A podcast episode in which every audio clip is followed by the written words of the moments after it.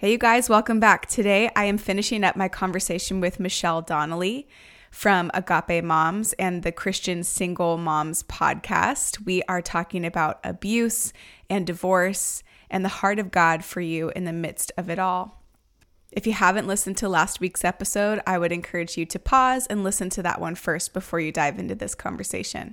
Over the next few weeks, I'm inviting a few other friends who hold different perspectives and stories relating to marriage and divorce and relationships and forgiveness. I think it's really important that we're not just hearing one side of the story, but we're able to hear from multiple different women with multiple different stories and wisdom and hear the truth of God's word, which remains consistent through it all. In other news, our Ephesians Bible study is officially live. The study comes with 12 audio lessons and an ebook and a private community Facebook page as well. Starting in September, we're going to be moving through the Bible study together on the Facebook page, and we would love for you to join us. You can use the code UNTIL to receive $5 off the Ephesians study. Go to www.foreternityanduntil.com and snag it for yourself. Maybe invite a friend to come and dive into the book of Ephesians with you. If you believe in the work that we're doing at For Eternity and Until, and you want to be a part of helping us fund some of the upcoming projects that we are working on for the second half of this year, then buy us a cup of coffee. There is a link in the show notes below. Throw us five bucks. It really does go a very long way so we can continue to impact the lives of women to empower them to live for eternity now. And without further ado, let's finish up this conversation with Michelle Donnelly. You're listening to For Eternity and Until, where together we uncover how to bring heaven to earth in our everyday choices and live the life we were created for. I'm your host, Tori May Hine, and I'm so glad you're here. Let's get this party started.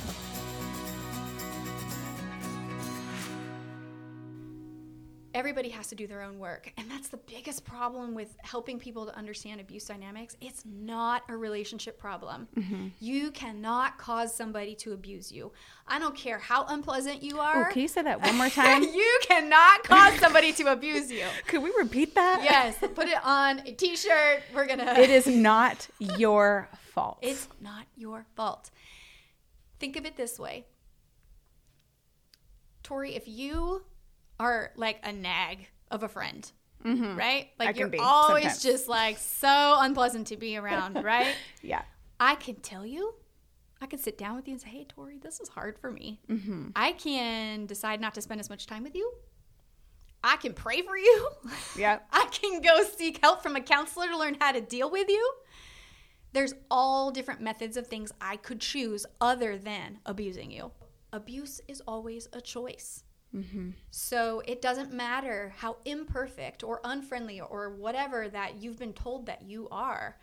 There's no good justification. Yeah. It's a choice a of the abuser, choose. and they are responsible for making that choice as the abuser. Right. So we need to understand abuse is not a relationship problem, it's a sin problem. It is a problem within the heart that says, I want to deal with situations by making somebody else feel bad. Mm-hmm. I want to deal with situations by making myself feel powerful. I want to deal with situations by taking things from other people. Wow. That's really what the core of abuse is all about. And so when we recognize that, though, that means I walk into a counseling office as an individual saying, How do I separate myself from this so that I don't let it destroy me? How do I strengthen myself if this is a person I have to deal with? Mm-hmm. How do I separate myself from them if I can't deal with it? Mm-hmm. And that is really where that healing work can start that you're still a separate individual regardless yeah. of whether or not that you this is a person you're married to whether or not this is a parent mm-hmm. this i mean this happens in all different kinds of dynamics but you have a separateness that is so beautiful to god and yes relationships are beautiful too and there can be wonderful healing and great things that happen in relationships but they if it's a danger if this one is a dangerous thing you still have to know that aside from this relationship, you have extreme worth to God. Mm-hmm. And your worth to God matters way more than this relationship. Right, because at the end of the day marriage is meant to be a an example of Christ in the church, right? When right. you read we just did a study through Ephesians, Ephesians chapter 5 all about the S word, submission. Mm-hmm. And um, how skewed that can often be of recognizing that first the husband and the wife are submitted before God first and foremost. 100%. If there isn't a submission before God first and foremost, then there oftentimes can't be a full submission to one another. That's right. Because if I'm submitting to a husband who holds values that are not in submission to Christ, I, my lordship is still belonging to Christ first and foremost. I can mm-hmm. submit to my husband if we're in unity there. But you're right. Throughout all of the Gospels, the message is unity, a body of Christ, a building growing together. If you have a part of your body that is malfunctioning, mm-hmm. I mean, I got in a car accident and I, I had my a problem with my intestines. Guess what they had to do? Mm. Open up my body mm-hmm. and fix my intestines. And while they were at it, I mean, they took out my appendix because they're like, it's probably going to have a problem in the future. I'm like, you didn't even ask me. you know, but if my my husband's appendix, he had appendicitis when he was mm-hmm. five. You take the appendix out. Mm-hmm. Otherwise, the entire body is going to turn Yes. septic. Yes. Other, you know, you're going to have disease. You may have death. There may be destruction in a future. So recognizing that if it's unifying under the one the oneness of Christ in your marriage, you can't have that without submission to one another before Christ. In order to have that first and foremost, that reconciliation, the necessary component of it is repentance. Yes. And without a repentant heart, we are turning away from I am God, my will, my way to God's will, God's way. I'm submitted to him you're not going to have unity mm-hmm. or even really have a, f- a full understanding of love. Yeah.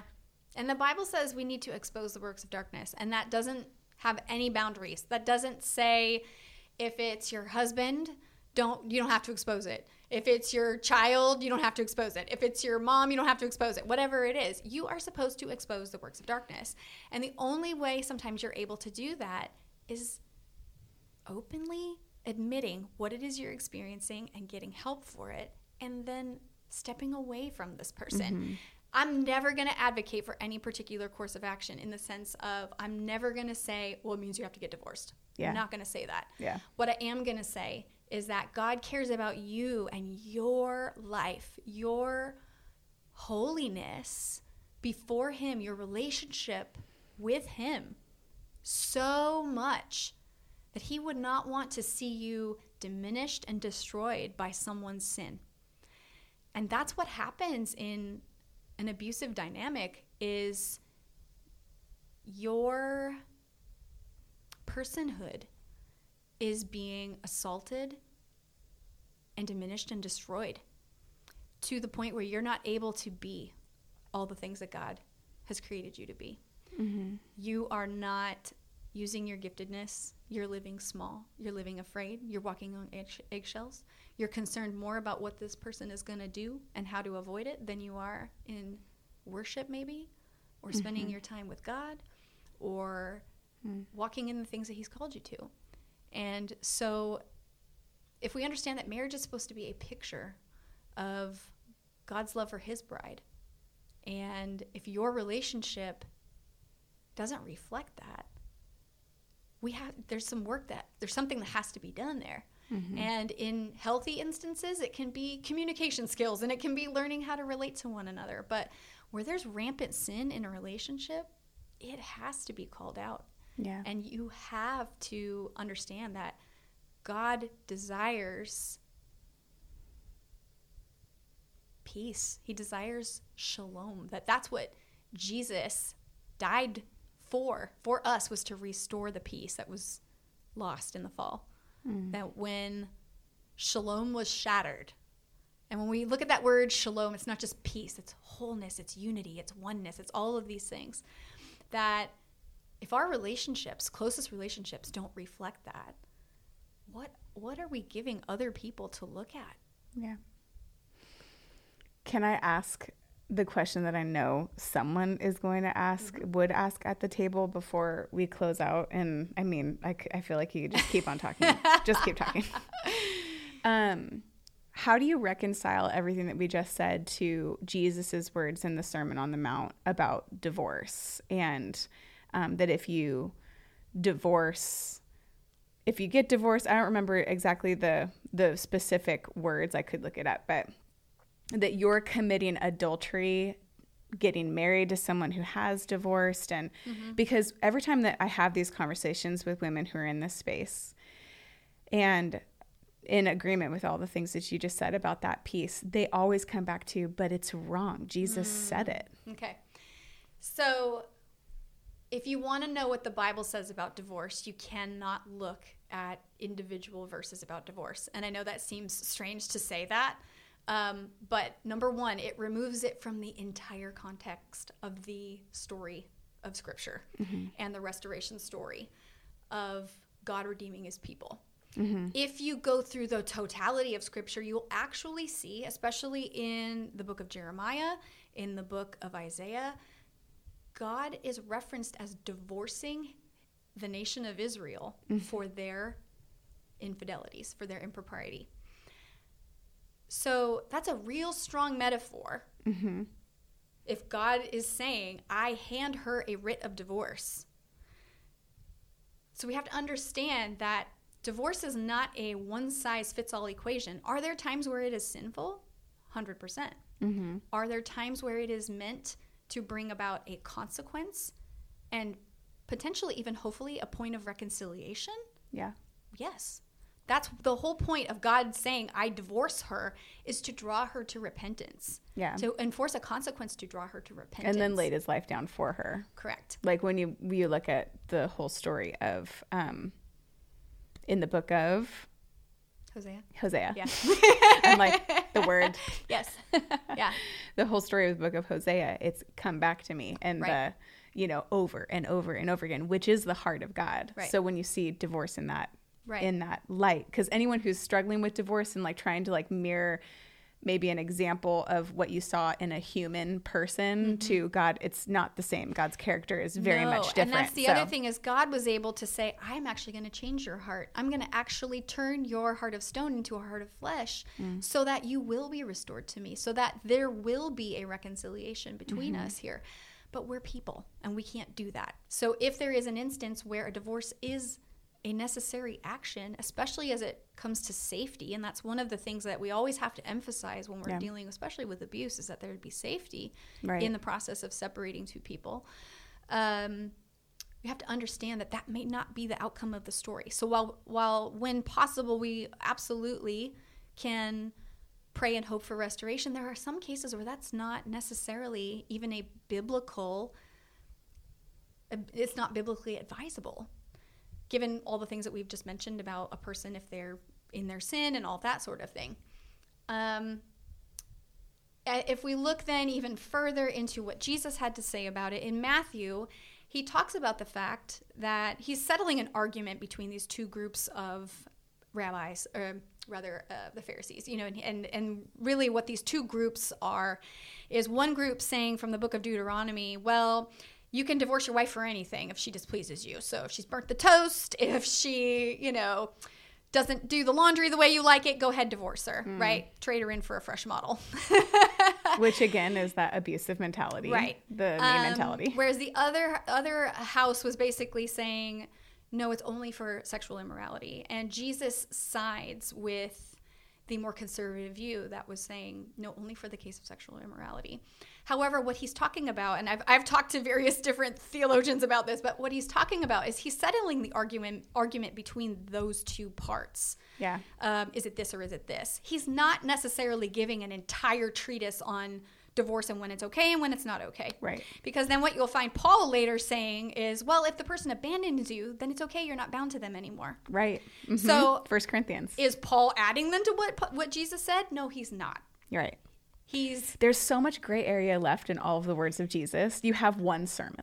yeah, and and we have to know context. And lots of Who was he talking to? Why was he talking to the to culture them? at that time. what was the whole thing you know Yeah. so to take if we take all these words out of context and i'll even give you one more so in malachi where the often quoted verse is god hates divorce if you look at other translations even the esv does not translate it as god hates divorce it translates it as god hates him who basically unrighteously divorces his wife covers her in violence so there's this is where a lot of what we have been told about what does the Bible say about divorce and what doesn't it say and all this kind Mm-hmm. of stuff. I just encourage you if what I'm saying, I'm just here to put a rock in your shoe. Yep. I'm not here to tell And- you what is right for your and situation. Because I mean, you're years into this discussion Yeah. and questions and therapy and diving into God's word and prayer and counsel. Like, if you're in this space, this isn't like take Michelle's word for it. No, and I'm going to tell you right now, this is a prayer between me and God all the time. God, do not let something that comes out of my mouth be used to let someone else sin. Please, Mm-hmm. please, please. So I'm not going to say there's a one size fits all approach for divorce. What I can say is, are there times where it is biblical? Yes. Yeah. Are there times where it is not? Yes. And good thing we've been given the gift of discernment as a gift in, of the Holy Spirit. It's one of the gifts in First Corinthians that talks about that you can, with the help of the Holy Spirit, discern what is and is not true. Yeah. Yeah. And, you know, my biggest thing about all of this, though, is that wherever you find yourself, if you're in a marriage going, am I, su- what am I supposed to do? Or if you are already a single mom, mm-hmm. or if even maybe you've done some things that resulted in the breakup, maybe you did some things that resulted in the breakup of your mm-hmm. marriage. It's a tragedy when we decide whether or not we're going to either seek help or help somebody based on reasoning, if we can reason through whether or not it's okay. Come on. so, and I Keep use this going. analogy. if you, okay, let's say your child does something ridiculous, jumps off the roof, breaks their arm. Right. Right? Okay. Dumb at, move. You're at the ER. Okay. Um, let's say another child did something not ridiculous, was riding their bike and fell, broke their arm. Mm-hmm. Okay. The doctor does not walk in to the triage room and decide which kid they're going to help based on why they broke their arm. Mm. The doctor says, I see two people with broken arms. I am going to cast those kids. Yes. I'm going to help mend this situation. Yes. We don't need to go around and around and around and around. Why this? Why that? Why, why, why, why, why? And if you have the questions why, yes, like those are for God. you know, those are, He is all in, all there with you in mm-hmm. your questions and your Yeah. doubts and your worries. He's not afraid of them. Right. But when it comes to whether or not you feel that you have a place in community, whether or not you feel that you can step into community, whether or not, if this is not your story, but you know people that it is, mm-hmm. whether or not you can help them or what's allowed, Yeah. we're just There is no hierarchy to who gets healed in we're the case. Like already we're just We we are are in the all- hospital. We're all in the right. hospital. Jesus said, "I want it to look like a hospital for the sick," Yes, and yes. it's it's a level playing ground before the cross at Calvary. Mm-hmm. It doesn't matter at all your background or who's to blame.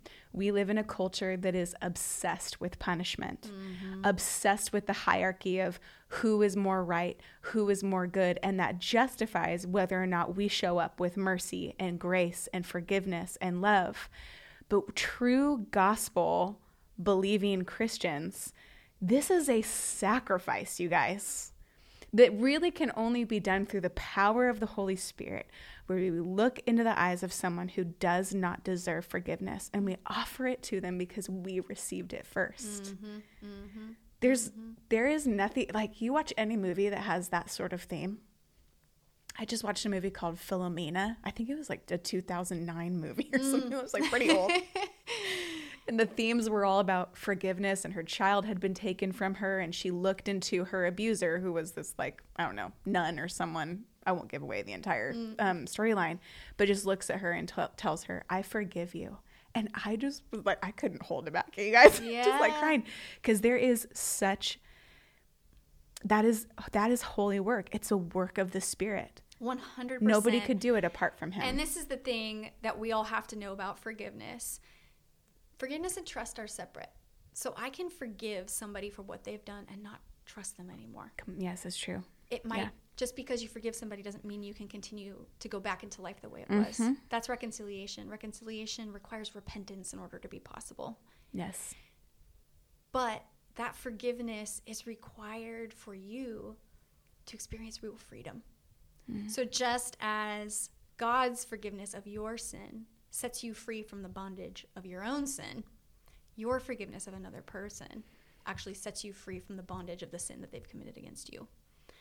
And that is when the healing work begins. We often think like, "Oh, I got to heal a little bit first and then I can say like for, I forgive this person." Wow. But Forgiveness is the first step. the forgiveness is first. And that's what God showed me was this is a long line of hurt. This is a long line of sin that's being passed down to you through this other person. Mm-hmm.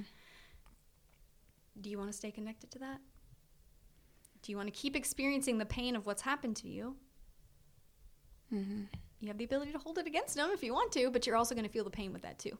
Right. Or do you want to cut yourself off for this? Say, I'm not going to carry this around anymore. This is for you, God. This is for you to deal with. I'm going to go walk with you in peace because that's what you've called me to. That's great.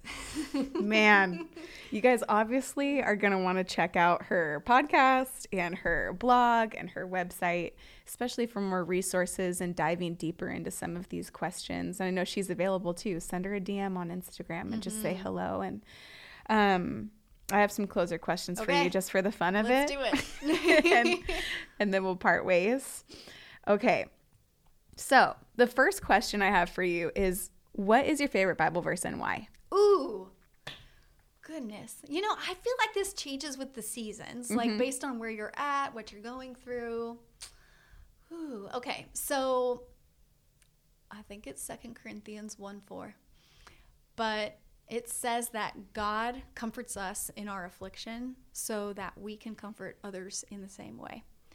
And that has what's that verse has pointed so clearly to the purpose in the pain of what I've suffered. That in my affliction, God made himself so real and so present. Mm-hmm.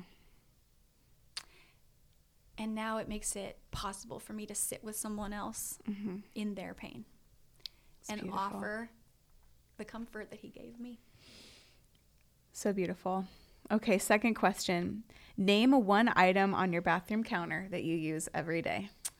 Oh, well, I have to stay away from stuff that has chemicals in it, like makeup that has like a lot of like Yeah. and artificial fragrances and stuff like that. So, um, Beautycounter has a tinted moisturizer called Dew Skin that I really love. Um, that like also because I have freckles, I can't do like heavy ma- like coverage makeup. So Yeah, you gotta let those like- freckles shine. It's like a little dewy. It's a little sunscreeny. It's a little I love no it. chemical, all that jazz. So Awesome. makes me feel good on a bummer day. Okay, if you were stranded on a deserted island, you could only eat one meal forever. Oof, What would it be? chips and salsa. That's the most popular answer. oh my gosh! Well, and here's the worst thing. So I'm like, I'm allergic to corn. If Oh. I eat it, it gives me eczema, and it's just like, oh. But No. um, Siete has these cassava chips that are no They're grain, no corn. Oh my gosh, they taste just like corn chips. They're so good. Okay, so you just have that in surplus. Okay, what are three songs that always make your road trip playlist? Ooh. Oh man, I'm like, hang on, let me dive into my. Yeah, pull uh, up the playlist. like how Which one do you click first? Okay, I'm a huge Need to Breathe fan. Me too. Their new Um, album is so oh my good. gosh, I love It's been it. on repeat. So bad. Okay, we just so bought tickets. me too. Oh, Yay! amazing. We'll go. See you there. See you there. so, um, they have a they have okay. They have a song not from this album, but from the last one called "Alive." Yes. and I just love it because it's it's like this I'm on fire like we gotta run like I, I had this rage of like being held down and now I'm just like moving like Ooh. out like I'm just You're like scream, scream singing it. yeah so that one that one is a that's a great hiking song too um then like I have a worship playlist so I love Maverick City music Me Love. too. Um, and they have a song called it's an old I think it's an older song, but it's called "Rest on Us," and it's another one of those like, come on, Holy Spirit, like it's just, um, it's so to me like I was listening to it before we even met today. It was just like, all right, you you're gonna move, like baptize us afresh, Yes. like I'm just. You're moving over us and come rest on us and be here. Like it just puts me in the presence, like Yeah. right, like every time I hear it. Um, and then I'm like, what's on my 90s playlist? like, it's, it's, funny because I enjoy 90s music, but I realize so much of what I used to listen to, I, sh- I don't listen to anymore. You don't listen to it anymore. You're like, eh, it used, used okay, okay, okay. But no doubt. No doubt. I li- loved me some No Doubt. What was your favorite song? Sunday morning. Oh. like here it is right here.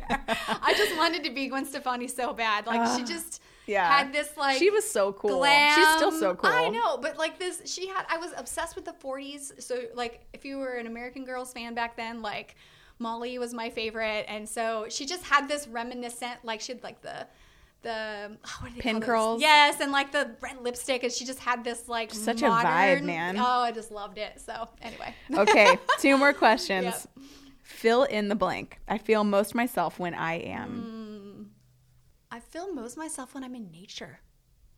I love to hike. I love to kayak. I just like being outside, and it's like the place where I don't have to impress anybody. I don't have to do anything.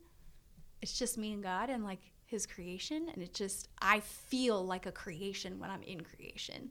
Yeah.